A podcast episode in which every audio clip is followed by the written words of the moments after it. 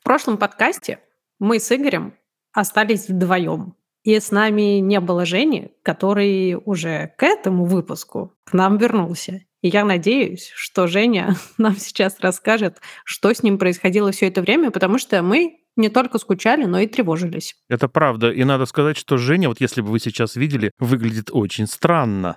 Женя, немедленно рассказывай, что это. Да, в данный момент я нахожусь в шкафу, поэтому ребята немного удивлены. Хотя это моя привычная среда обитания, мне очень удобно. А, я оборудовал для себя звукозаписывающую студию в Средней Азии из одеял своих товарищей. Да, я уехал из России, к большому сожалению, потому что испугался, что меня могут заставить взять в руки оружие, а у меня к этому нет интереса. Начиная с 23 февраля были мысли, что придется уезжать. Вещей у меня не так много, рюкзак и чемодан, э, ну, довольно легко собраться. У меня сестра сейчас живет в квартире, которую я снимал, поэтому тоже было куда кому оставить. Не нужно было забирать все вещи. Я вообще рассчитываю, кстати, что еще вернусь. Поэтому у меня нету такого, что я прям закрыл э, свою, свою квартиру на замок и решил, что уже туда не вернусь.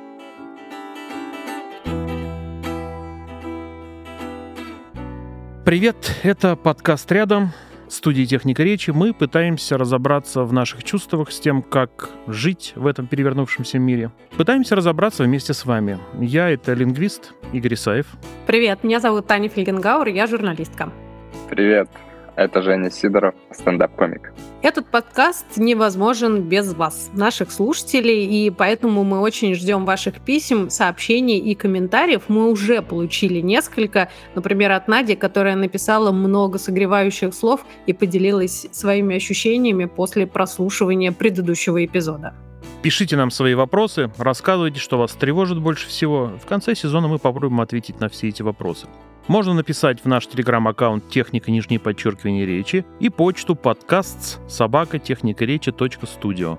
А еще в комментариях на тех платформах, где вы нас слушаете, YouTube или Apple Podcasts. Все контакты мы, конечно же, поместим в описании к этому выпуску. А еще мы хотим посоветовать вам другой подкаст.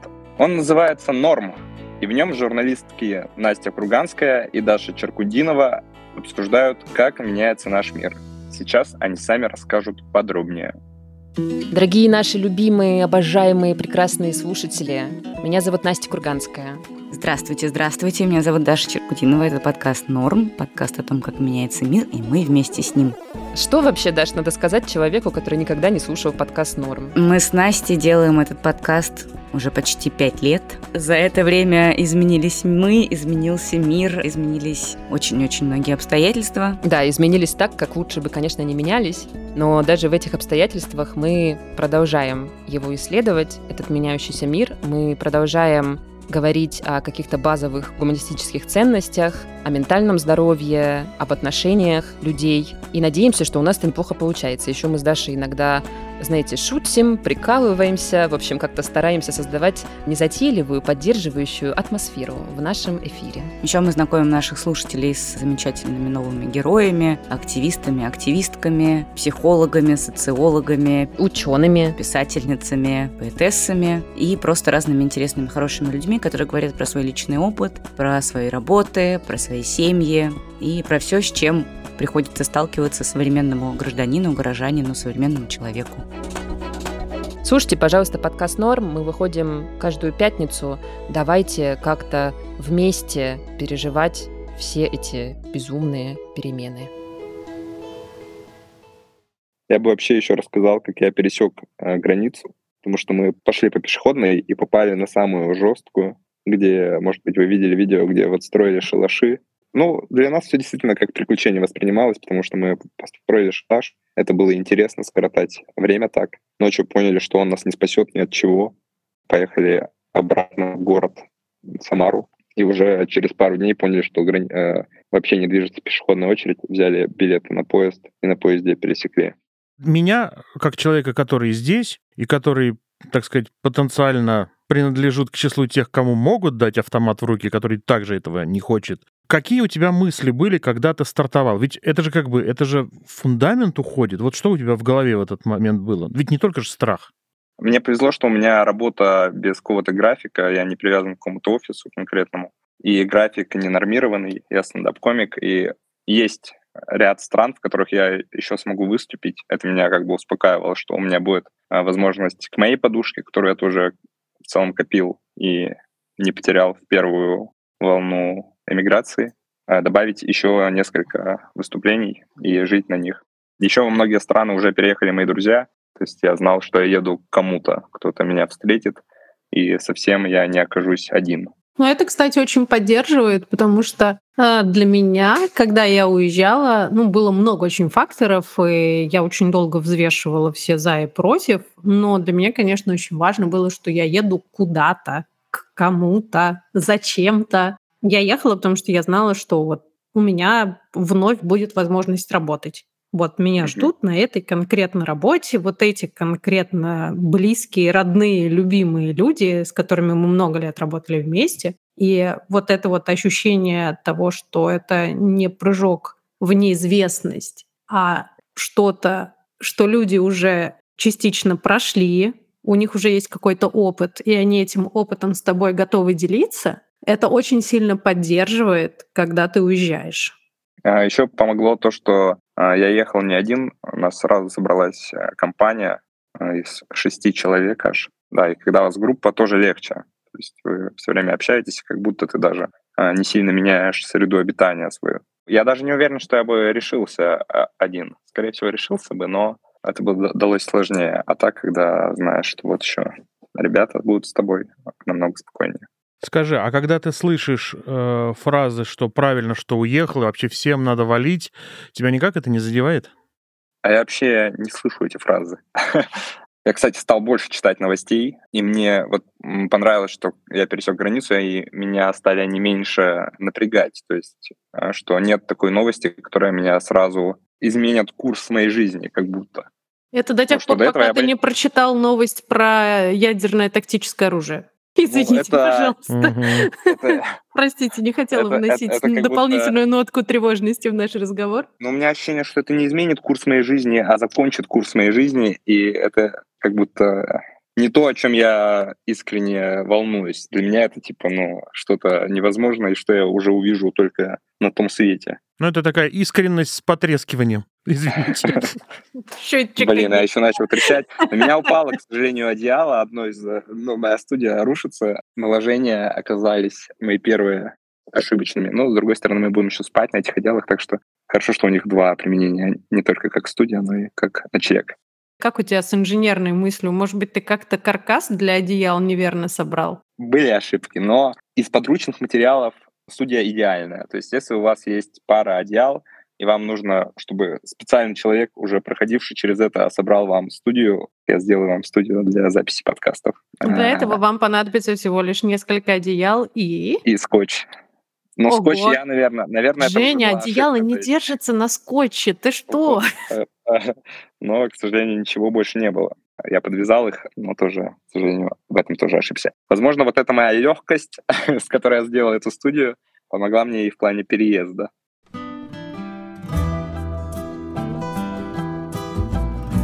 Как выйти из карьеры? Как зарабатывать больше? первую работу? Как сменить профессию? Как найти работу за границей? Как составить резюме?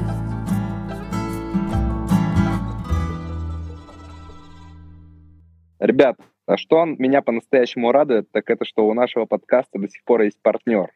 Компания Career Space. Это ребята, которые делают сервис карьерных консультаций в чате онлайн. Что здорово, потому что я, например, не люблю звонить и разговаривать, а вот печатать я обожаю. Ребята ответят на вопросы, связанные с работой. Отвечает не один человек, а целая команда экспертов. Это верно. Например, они могут помочь с таким экзистенциальным вопросом. Ну, как сменить профессию, как понять, что пора, как выбрать новую сферу и как в процессе, простите, не разориться на всевозможных курсах. Тань, а была какая-то мысль однажды менять профессию? Честно, да, и неоднократно. Ну, во-первых, я думаю, как любой журналист, у меня регулярно появляются мысли о том, что ну надо наконец-то найти нормальную профессию. А еще лучше научиться что-то делать руками. А еще журналист — это не та профессия, которую ты можешь перенести в любую точку мира. Поэтому, да, я думала о смене профессии. Более того, полтора года назад я пошла и отучилась в школе визажистов э, и получила диплом. Ровно потому, что мне хотелось что-то принципиально другого, и мне хотелось научиться работать руками. Дальше, конечно, дело не пошло, потому что я ну, не стала углубляться в профессию и искать, куда себя приложить с этой профессией. И еще мне бы хотелось попробовать себя в кулинарии и пойти поучиться работе с тестом. Ну, короче говоря, вот мне нравятся вот такие прикладные, понятные профессии. Э, Жень, я помню, ты говорил в первом нашем эпизоде, что даже готов был сменить профессию. Да, я думал стать айтишником, стать программистом, потому что хочется иметь работу, которая не завязана на твоем местоположении. В свое время я был еще моряком. Мне тоже, кстати, это нравилось, потому что там я был отрезан от мира, у меня не было связи, и поэтому я просто был в море, и все, что знал, что в свою смену я работаю, а в чужую смену я сплю. Поэтому время пришло менять профессию, похоже. В общем, поменять профессию и решить, нужно ли вообще это делать, вам поможет карьерная поддержка от Career Space. С промокодом рядом целый месяц подписки будет стоить всего 7990 рублей. Для сравнения, хороший карьерный эксперт из Москвы возьмет с вас 5-10 тысяч рублей, но не за месяц, а всего за час консультации. Причем платите за подписку Career Space вы не сразу, а только после того, как эксперты сервиса подтвердят, что действительно смогут помочь с вашим запросом. Еще важно, что карьерную поддержку можно не только купить, но и подарить другу, знакомому или родственнику, который в ней нуждается. Ну или, может, вы намекнуть кому хотите. Чтобы узнать, как это сделать, переходите по ссылке в описании эпизода и оставляйте заявку. А еще в описании эпизода есть наша почта и телеграм-аккаунт. Если вы хотите получать карьерную поддержку от Career Space бесплатно, отправьте нам формулировку самого важного, на ваш взгляд, карьерного вопроса. Автору самого точного и самого интересного вопроса мы вместе с Career Space подарим месячную подписку на карьерные консультации. Игорь, получается, что среди нас э, один ты, человек, который сидит э, грустно или не грустно и никуда не едет. И это, я подозреваю, тоже вполне себе осмысленное и взвешенное решение. А знаете, тут, ну как осмысленное и взвешенное? Давайте я, как обычно, начну с длинной истории. Вот я воспитан в традиционной семье, где, э, в частности, считалось неприличным, и я думаю, что у многих так, говорить громко. И когда стали, я помню, в 80-х годах стали приезжать иностранцы, и мы обращали внимание, что они, например, там идут по улицам и громко разговаривают. Или, или в некоторых случаях они сидят э, где-то за столом и совсем громко разговаривают. И это всегда казалось настолько непривычным, неожиданным и всегда осуждалось. Типа, как это так? Что это за люди такие, которые позволяют себе в обществе говорить громко? Представляете? И у меня с детства была картинка в голове, что люди, живущие там, а, напомню, я вырос в маленьком городе провинциальном Владимирской области, в районном городе, и иностранцев я не видывал, ну, не знаю, там, до студенческих лет. Я не знал, что за иностранцы. А другой цвет кожи вообще никогда. И у меня была идея, что там невозможно, там нельзя жить, там чужие люди. И вы не поверите, вот уже прошло мне 40 с лишним лет, и я, например, совершенно отчетливо понимаю, что даже я много раз был там, общался с людьми, знаю, что они очень приветливые, но я до сих пор считаю, что в обществе говорить громко неприлично. Они там странные, понимаете, несознательно я так считаю. И вот эта установка, на самом деле, что только дом и только, не, и только здесь, она на самом деле в голове существует. Это одна, на самом деле это одна из причин, почему я, например, не вижу никакой возможности уехать куда-либо. Потом, конечно же, старики, конечно же, сама логистика, и я все время думаю, как же так? Но я столько занимаюсь популяризацией, у меня студенты. Я, в общем, стараюсь сделать так, чтобы моя страна в моей области была просвещенная, правильная, чтобы были классные спецы, которые будут строить все это.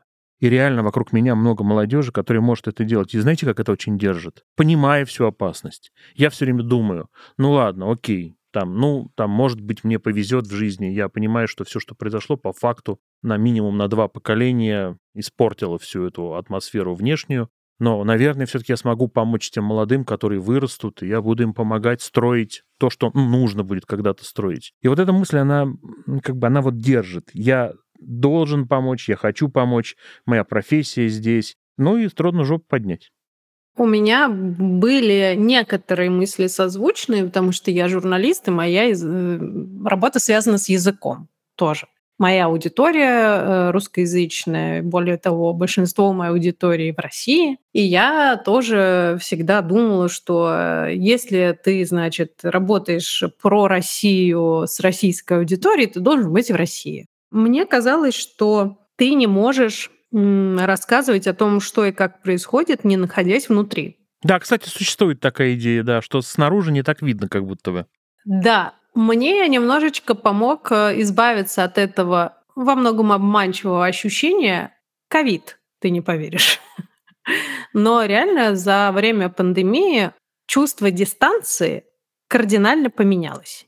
Чувство присутствия кардинально поменялось. Два года дистанционного общения, удаленных встреч, зум-интервью э, и прочего, и прочего, и прочего, прочего показали, что в принципе физическое присутствие там или сям не очень влияет на твою работу. Да, безусловно, мало с чем можно сравнить э, личное присутствие на какой-нибудь акции протеста, когда ты собственными глазами, значит, это видишь. Но, в принципе, у меня достаточно большого подхождения на такие акции, и, и я очень четко себе представляю, как там что э, работает, а дальше есть огромное количество видео с места событий, и ты информацию получаешь все равно.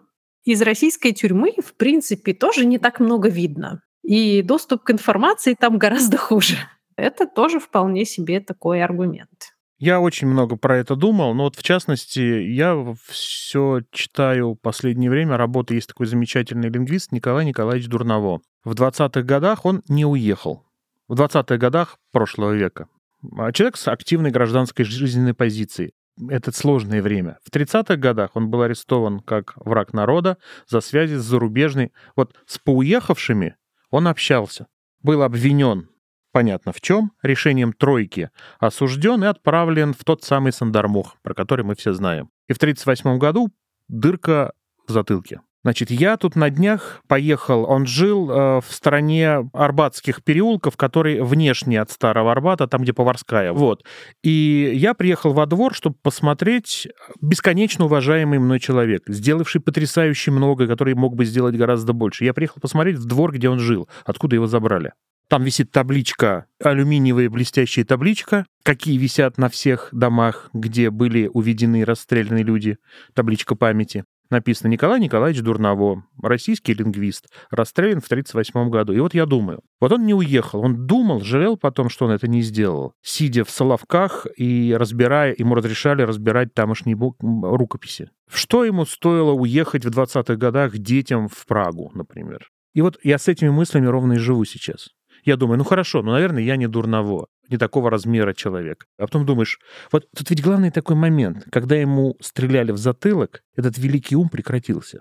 И вот, вот это все в складчину, вот э, я не могу ответить на вопрос, почему я... Я хочу здесь остаться. Страшно мне? Конечно, страшно. Вижу ли я перспективу? Ну, вот, вот, вот я не знаю, у меня нет ответа. Не знаю, ну, Жень, ты же тоже, получается, уезжаешь от аудитории. Твоя работа тоже связана с языком. Это тоже только про русский язык в первую очередь. А я не помню, я рассказывал или нет. Я планировал записывать сольный концерт на площадке ЗИЛ. В итоге вышла новость, я до сих пор не знаю, факт это или нет, что на площадке ЗИЛ открывают мобилизационный пункт. Я подумал, ну все, я, пожалуй, по времени с записью концерта. Не знаю, я думаю, все равно моя задача как вот стендап-комика записывать концерт раз там в пару лет на какой-то дистанции. То есть у меня не получается... У меня все, все одеяла лежат на мне в данный момент. Очень хорошо звучишь, кстати. Очень мягкий звук. Работай. А, у меня не получается сиюминутная комедия. Я был 26 э, сентября в стендап-клубе, и там выступали ребята, которые как раз обшучивали сегодняшнюю ситуацию. И в зале вообще чувствовалось сильное напряжение, и было видно, как сильно эта комедия в данный момент это напряжение сбивает. И это очень круто смотрелось. но я такие шутки у меня не получаются. У меня не получается шутка, чтобы именно разрядить обстановку, когда я сам напряжен. И я все-таки в итоге пишу комедию, которая, которая скорее напрягает. У меня задача, чтобы зал немного напрягся, и потом думал, блин, он нас напряг немного, но что-то интересное он сообщил. Если бы у меня получалось 7-минутное, наверное, мне было бы важнее оставаться рядом со своей аудиторией, а, то есть именно разряжать их. Но сейчас моя абстрактная комедия не так нужна этим людям. Ну и риски. Я читал про Кузибая Герда, например, э, тоже немного историй. Удмурский писатель и собиратель, этнограф, собиратель различных сказок, стихов. Короче, во времена Советского Союза его сослали. И когда Союз только начинался, он обрадовался, потому что там появилась какая-то национальная политика, и говорили, развивайте свои национальные э, языки. Но что в итоге его сослали, и его единственная просьба была сохраните, я, я очень много сказок, очень много народных преданий записал. Все, что прошу, напечатайте их. И в итоге их не напечатали, и большинство из его э, собранного материала пропало. И я думаю, блин, столько труда он мог, наверное, это как-то сохранить, если бы не попался. Блин, это риторика труса, коим я и оказался в данной ситуации. А мне кажется, что это не про трусость. Не про трусость? Ну, то есть я, я здесь не слышу ничего, что позволяло бы обвинить кого-то в трусости. Мне кажется, что деятельное нежелание брать в руки оружие и участвовать в никому не нужной, вредной, опасной, чудовищной, разрушительной, идиотской штуке, это нормально и естественно. Ну, то есть это не про трусость. Это на самом деле поступок. Ребята, я советую всем пережить и дождаться, когда я выпущу свою, свою комедию. Вот, вот, вот моя, мое обращение к людям. Старайтесь все пережить. На самом деле важная штука, сейчас у меня прям это, разблокированы воспоминания. Я когда только уехала, я не сразу приняла это решение. Мне довольно долго я над этим всем размышляла, сомневалась. И ужасно злилась, что довольно большое количество людей на меня давило. Я ненавижу, когда на меня давят, а прям многие люди говорили, тебе надо уехать, здесь риски становятся с каждым днем все а, больше. Я ненавижу принимать решения в таких условиях. Ну, во-первых, я начинаю сразу упрямиться. Вот прям на зло момент морожу уши, это про меня. И я очень злилась, и я говорила, что отстаньте от меня. Но я не буду же каждому объяснять, какие у меня сомнения, почему я не хочу уезжать, почему там я боюсь уезжать. И э, есть миллион разных обстоятельств, и семейных, и профессиональных, и каких угодно, чисто человеческих, да вообще просто страшно так брать и бросать э, свою жизнь ну и мне казалось, что и, и важно оставаться в Москве и смотреть собственными глазами, как это все происходит. Э, и огромное количество людей остаются ровно с такими же формулировками, как у меня, что мы хотим досмотреть до конца. Это все здорово, классно, но опять же я в какой-то момент себя поймала на том, что мое «я хочу досмотреть до конца» оно упирается в то, что, но при этом я почему-то не работаю и ничего не делаю, а я, ну, я не могу ничего не делать. Второй аргумент — это то, что досмотреть до конца из э, СИЗО тоже будет не классно. И я уехала. И буквально через там день-другой, когда я повесила фотографию в Инстаграме, написала, что да, я уехала, один мой бывший коллега написал текст, что типа, ну вот, люди уезжают, хотя там били себя в грудь, что будут смотреть до конца. То есть он мое имя не упомянул, но формулировка была такая, что всем было очевидно, что это про меня. А сами, значит, уезжают, и вот я тут один такой остаюсь, ничего никому не заявляя, а просто тихо, значит, вот такой я молодец. Я хочу сказать, что меня так это задело, меня это так обидело, ну, то есть я могла ждать это от кого угодно, наверное, но уж точно не от бывших коллег. И мне это казалось дико несправедливым.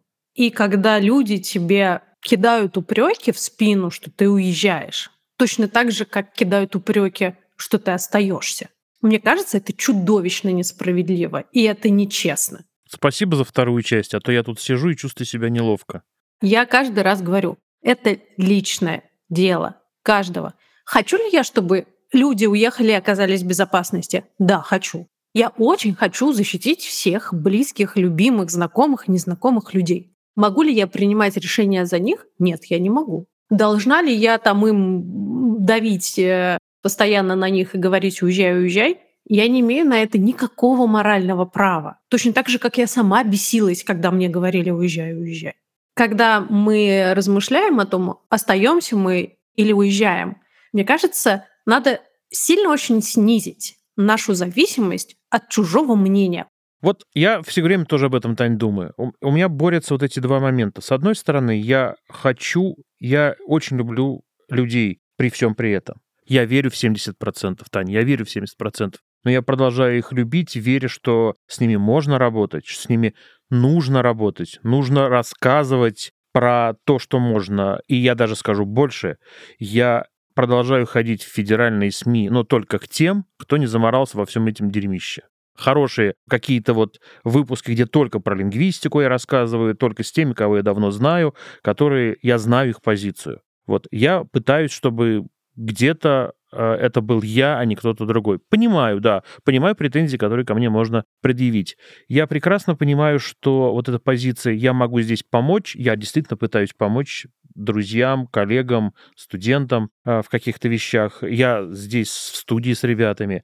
Я э, переписываюсь с коллегой, очень любимым, уважаемым мной человеком, молодым, который тоже уехал. Значит, я его просил рассказать, как он это все переживал. Вот просто это действительно очень важный момент. Он говорит, что решили за полтора дня к вечеру 22 сентября, потому что, ну, в общем, мы всегда про это говорили, отвлеченно, и, в общем, никто не хотел уезжать. Все предшествующее, конечно, тоже подтолкнуло к тому, что в сентябре уехать. Ну, в общем, главное, что сейчас им стало понятно, что кончились последние иллюзии. Пишет он. При этом я довольно сильно удивлен, что вот так вот решился. Не в моем характере, как мне казалось, уезжать. Я бы сказал, что летом скорее э, наблюдал за всем происходящим со стороны, поддерживал одних, но как будто бы непосредственно меня это не касалось. Тут я понял, что уже невозможно отсидеться, и дело не только в страхе попасть под мобилизацию, хотя он был и относительно небольшой, потому что, ну, есть причина, почему не в первую волну, а в ощущении, что впереди просто ничего хорошего. Плюс как-то щелкнуло. Вот, мол, ну не пытаться думать еще, что что-то вернется лучше, а, а все поворачивается как раз к худшему, и,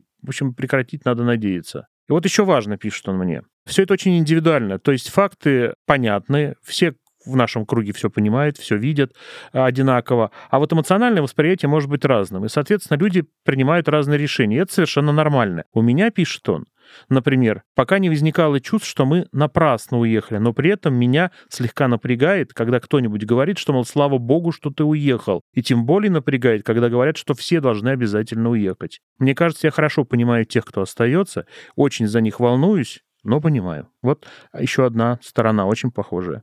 Просто понимаешь тоже, ты, ты уезжаешь, и ты же теряешь чувство дома, ты теряешь всю привычную жизнь, даже если ты едешь к кому-то, с кем-то, да, вот как Женя едет с друзьями, и куда-то, где, по идее, уже немножечко все организовано, и люди могут поделиться своим опытом. Как и я ехала в город, где уже какое-то время жили мои друзья и коллеги, которые мне очень помогали, приняли меня и э, помогли организовать все вокруг. Но все равно а, мы там обсуждаем на днях какие-то там разъезды, кто куда, какие там командировки, еще. Я говорю, так, ну я вот уеду, но я в Москву вернусь через буквально день. Мне говорят, Тань, в какую Москву? Ты живешь в Вильнюсе? Я говорю, да, я имею в виду Вильнюс. И вот это проскакивает mm-hmm. постоянно. Или там, где ты живешь в Вильнюсе?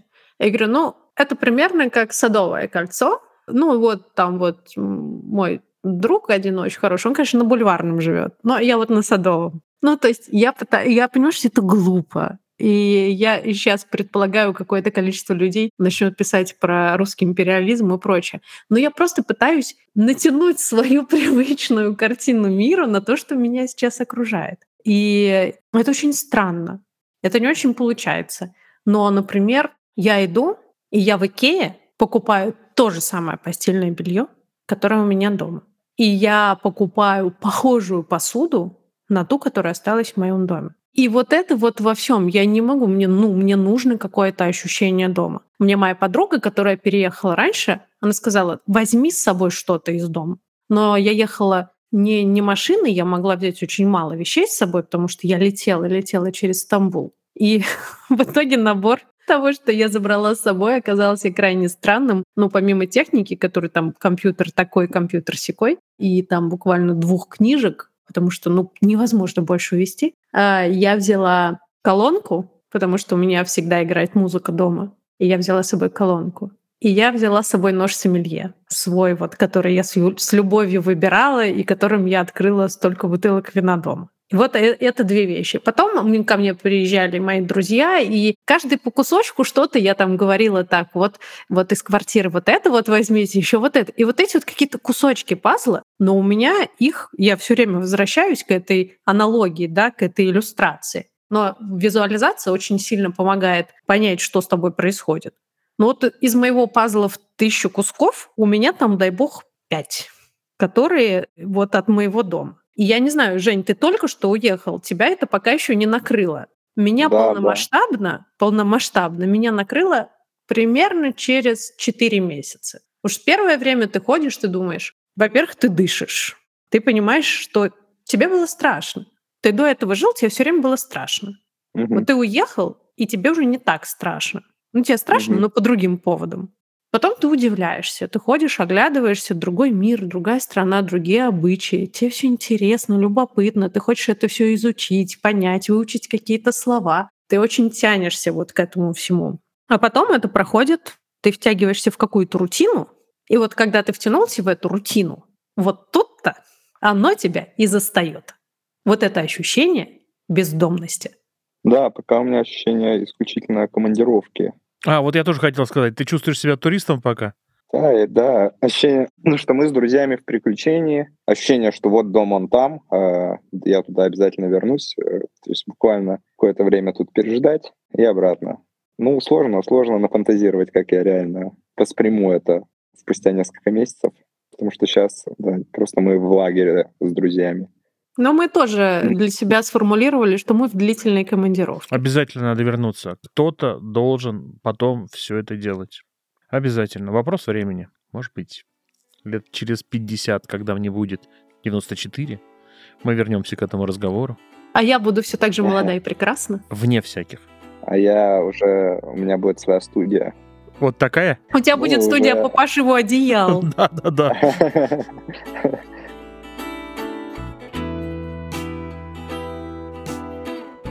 Я могу сказать, что я когда уезжала, я уезжала с четким ощущением, что я уезжаю не навсегда. И это, собственно, было одно из условий, после которого я приняла свое решение уехать. Вот только когда я сама с собой договорилась, что я уезжаю не навсегда, я смогла уехать. И я все еще уверена, что это не навсегда, что я вернусь. И это мой дом, там моя семья, там мои улицы, там мой дом, там моя река под окном. Черт побери, почему я должна все это потерять? Нет, это все мое родное, извините, пожалуйста. И я, конечно, вернусь. Сейчас такие обстоятельства, что мне надо работать, но я работаю в другой стране. Да, это такая длительная командировка. Из-за этого во многом, кстати, я чувствую себя гораздо более уставшей, чем обычно, потому что командировочный режим — это когда ты все время в легком напряжении. Вот ты все время, мы с тобой, Игорь, в прошлый раз обсуждали, что ты, да, в такой боевой стойке. Вот я тоже на самом деле в рабочем режиме все время вот в этой стойке, потому что это круглосуточная работа. Ты не можешь расслабиться и отдохнуть так, как ты можешь делать это дома, потому что ты в командировочном режиме. Вот. Но 146%, что я вернусь. Скажи, а какое место Москвы ты любишь и почему? Ой, я люблю Арбатские переулки. А какие? Вот те, которые э, ниже э, вставной челюсти Москвы или которые по сторону Поварской? Во-первых, не трожь вставную челюсть Москвы. Вы как скажете. Да, значит, все в порядке. Это уже часть города.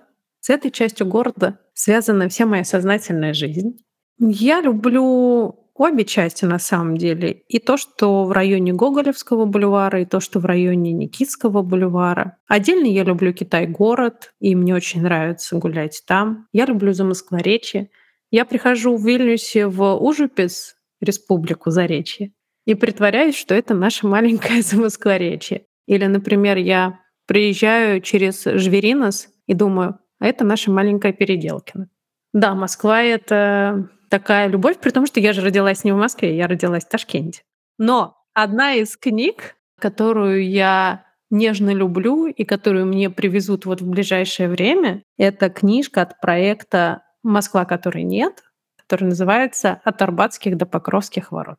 Это здорово. Э, за москворечи, конечно, вот вообще Балчук, вот эта часть, это, конечно, еще отдельная история. Потрясающая Москва, которую я тоже всегда вспоминаю, когда я не в Москве. Да, да, да. Жень, Жень, есть у тебя твоя Москва? Э, честно говоря, у меня нет такого. Вот мы ездили с другом сейчас э, к общагам, где мы учились пять лет. Это метро Калужская. Но уже как-то не вдохнули вот тот, тот вайп, потому что студентов тогда еще не было. В августе мы туда приехали, и все как-то было уныло не получилось поностальгировать, как хотелось бы. Вот скучаю я не по Москве, как будто. Мне как будто города не нравятся, но я всегда живу в городах, потому что там деньги. Я думаю, кто-то заманипулировал меня жить в городе. Почему-то, когда я уезжал, мне было грустно, что мы с двоюродным братом планировали поехать э, в деревню, в которой жила наша бабушка, и хотели снять какое-то видео, какие-то, может быть, интервью у наших знакомых там взять. Вот поэтому я загрустил, что мы не сняли это видео. Хотя как будто я уезжал в смысле, что уезжаю максимум там на два с половиной года. Это край. А, а вообще, я думаю, даже, то есть внутренне, на самом деле, я думал, что на меньший срок я уезжаю, на несколько месяцев или что-то такое. Вот почему-то я именно загрустил о деревне, хотя ощущение, что я могу еще туда вернуться и снять там видео.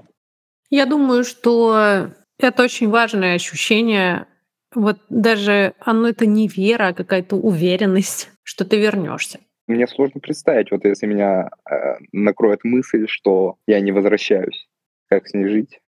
Тут, конечно, глупо спрашивать, что может быть э, причинами невозвращения. Тут как бы, ну, более-менее понятно. А, но вообще, конечно, честно, очень нужно, чтобы мы тут встретились однажды. Да мы точно встретимся. Я совершенно точно в этом не сомневаюсь. Но точно так же, как мне бы, например, хотелось, чтобы мы встретились в Вильнюсе, потому что это невероятный город. И да, я тут э, пытаюсь придумать для себя какие-то э, знакомые топонимы, да, чтобы примерить немножко потерянную свою жизнь на свою нынешнюю жизнь. Но при этом я, например, периодически ловлю себя на том, что я иду, и мне просто перехватывает дух. Мне перехватывает дух от того, что я говорю себе, Неужели я теперь здесь живу? Тут есть такие улочки, такие переулочки, я никогда таких не видела. И вот я иду, и на меня вдруг точно так же обрушивается мысль. Теперь это мой дом. И он совершенно умопомрачительно красивый. Он такой, каким я не могла себе представить его. И у меня не знаю, в квартире, которую я снимаю, есть вещи, о которых я всегда хотела. Есть вещи, о которых я всегда мечтала, о которых я всегда хотела. У меня никогда их не было в Москве, потому что, ну, там есть там 100 тысяч причин, почему. А вот сейчас они внезапно у меня все есть. В мелочах и не только, вот все вдруг появились. И ты думаешь, боже, сколько одновременно желаний исполнилось. В каких страшных обстоятельствах, но вдруг исполнились. И это тоже тебя абсолютно сбивает с толку. И непонятно, как быть с этим ворохом эмоций, потому что они тебя одновременно радуют и расстраивают. Это очень сбивает с толку. Честно, я несколько раз пытался себя представить э, вот э, в вашей, на мой взгляд, совершенно невероятно тяжелой шкуре. Она может быть и теплой, может быть и надежной, но ее тяжесть, вот с моей точки зрения, находящегося в Москве, она как бы совершенно неподъемная. Опять же, э, не столько дело в том, что мне трудно поднять пятую точку и что-то сделать. Я, понимая все, что мы сейчас с вами говорим, и всю опасность, и всю там сложность какую-то, наверное, я боюсь... Ну, здесь я нужен, а там нет. Ну, а так это главное. Это главное, что тобой движет. Можешь ты продолжать делать то, что ты делал, то, что ты хочешь делать, не дома. Знаешь, в мирные времена, когда я получал приглашение поехать в разные страны, там, поучиться, поработать, там, прочитать лекции, я соглашался там на конференции, на какие-то лекции, но вот эта сама идея жить не дома, она очень для меня тяжелая. Поэтому, ребята, я когда смотрю на вас или разговариваю с коллегами, у меня просто слезы наворачиваются. Я не понимаю, как вы это сделали. Сейчас вон смотрю на э, Женю, который там где-то провалился непонятно где. Женя просто в шкафу. В каком-то Будь он в гнезде. шкафу в Москве, я думаю, что ты бы точно так же на него смотрел. Да, да, да. У меня было очень много страхов, потому что я не понимала, как я буду жить, где я буду жить, как я буду искать квартиру, как вообще я устрою свой быт, как я буду работать. Э, Там было миллион всяких вопросов, ну, потом документы, да, я ж тут легально нахожусь с аккредитацией, при МИДе, все. То есть я журналист, который может работать в Литве, и это все подтверждено документами. И для меня это очень важно. То есть правовой статус для меня очень важен.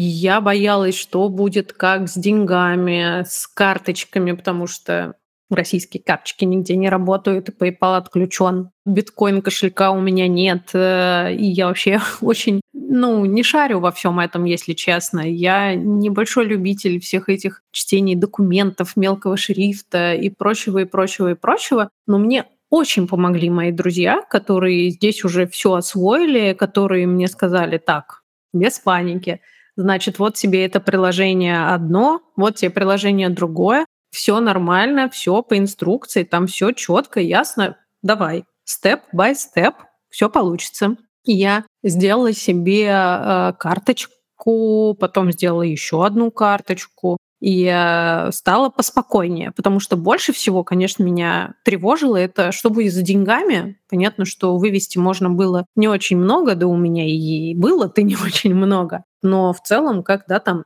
рассчитываться, ты же не можешь наличные, ну, как они заканчиваются довольно быстро. Короче, миллион бытовых проблем. Они неожиданно решились довольно быстро.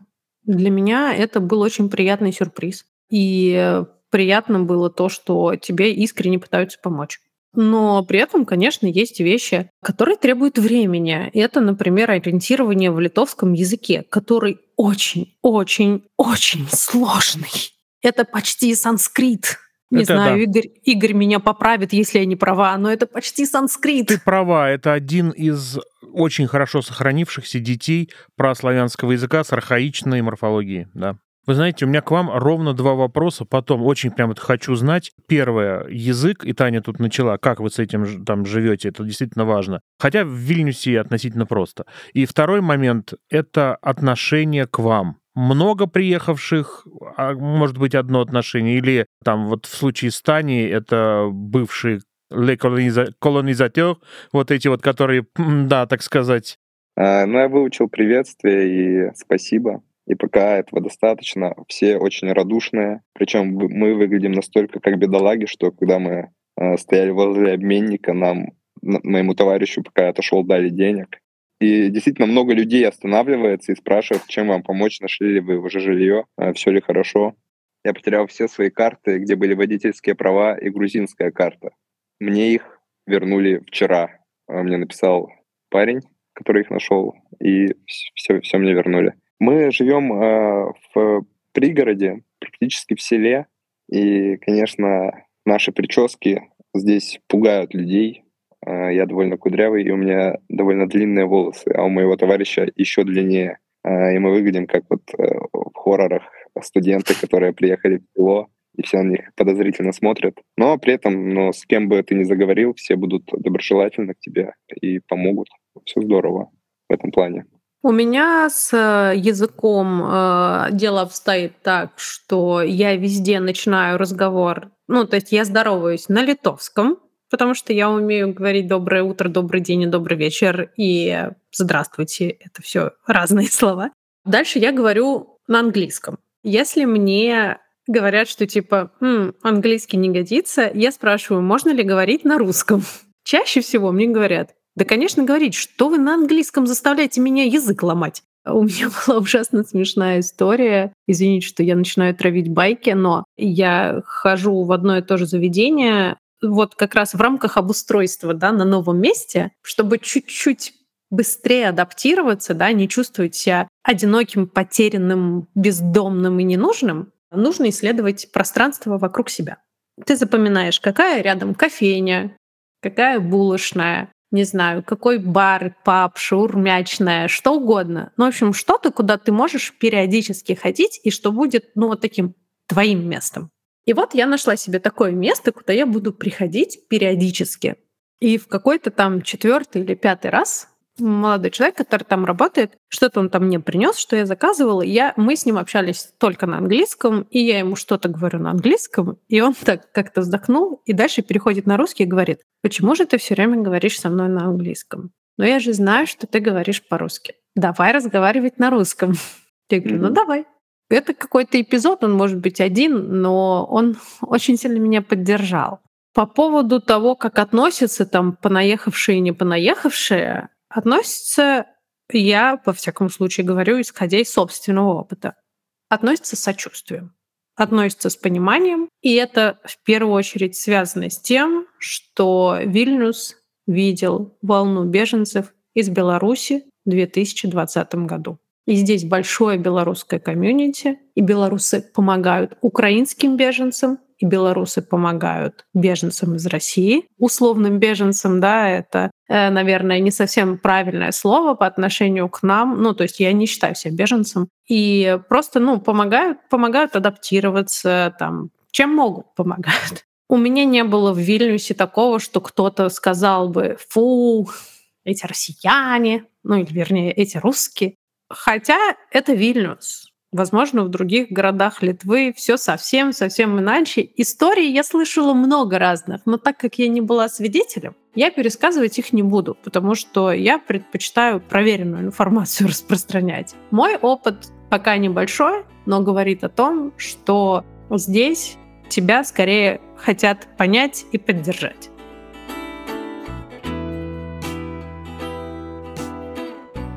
Мне кажется, сейчас нам важно сформулировать друг для друга и для тех, кто с нами рядом, главные мысли. Вот чего бы мы хотели пожелать тем, кто остается, чтобы мы думали про это, и что сказать тем, кто уехал. Это, мне кажется, очень важная сейчас вещь. Мне кажется, что когда мы говорим о тех, кто уехал, и о тех, кто остается, очень важно и тем, и другим сказать, будьте добрее друг к другу. Просто будьте добрее. Пожалуйста, избегайте обобщений. Пожалуйста, будьте терпеливее и не натягивайте свой опыт на других людей. Это не работает. У каждого своя история, у каждого свои обстоятельства. А главное, у каждого своя голова на плечах. Не лишайте друг друга субъектности, не снимайте друг с друга ответственности, но и не наваливайте друг на друга дополнительную ответственность за вещи, за которые люди ответственности не несут. Мне кажется, что, наверное, это самое важное. И если мы будем друг другу чуть добрее, может быть, мы друг друга лучше поймем. Я не знаю, что сказать тем, кто уехал. Ну, разве что да, вот как Таня сказала, быть добрее, а тем, кто остался, старайтесь, да, действительно пережить это время, не нанести вреда окружающим, сохранить в себе того человека, каким вы были до этих событий, а может быть, стать добрее и эмпатичнее. Мне кажется, очень важно сказать тем, кто уехал, обязательно возвращайтесь. Именно с вами, если удастся и мне тоже, я бы хотел строить нашу будущую правильную, верную, надежную, надежную, красивую жизнь, в которой будет хорошим фундаментом для всех приезжающих еще. А тем, кто остается, важно знать, что мы рядом, я остаюсь с вами, я очень хочу быть здесь, я приложу все усилия для того, чтобы помогать людям, которые остаются, и очень надеюсь на ответную помощь всех тех, кто с нами рядом.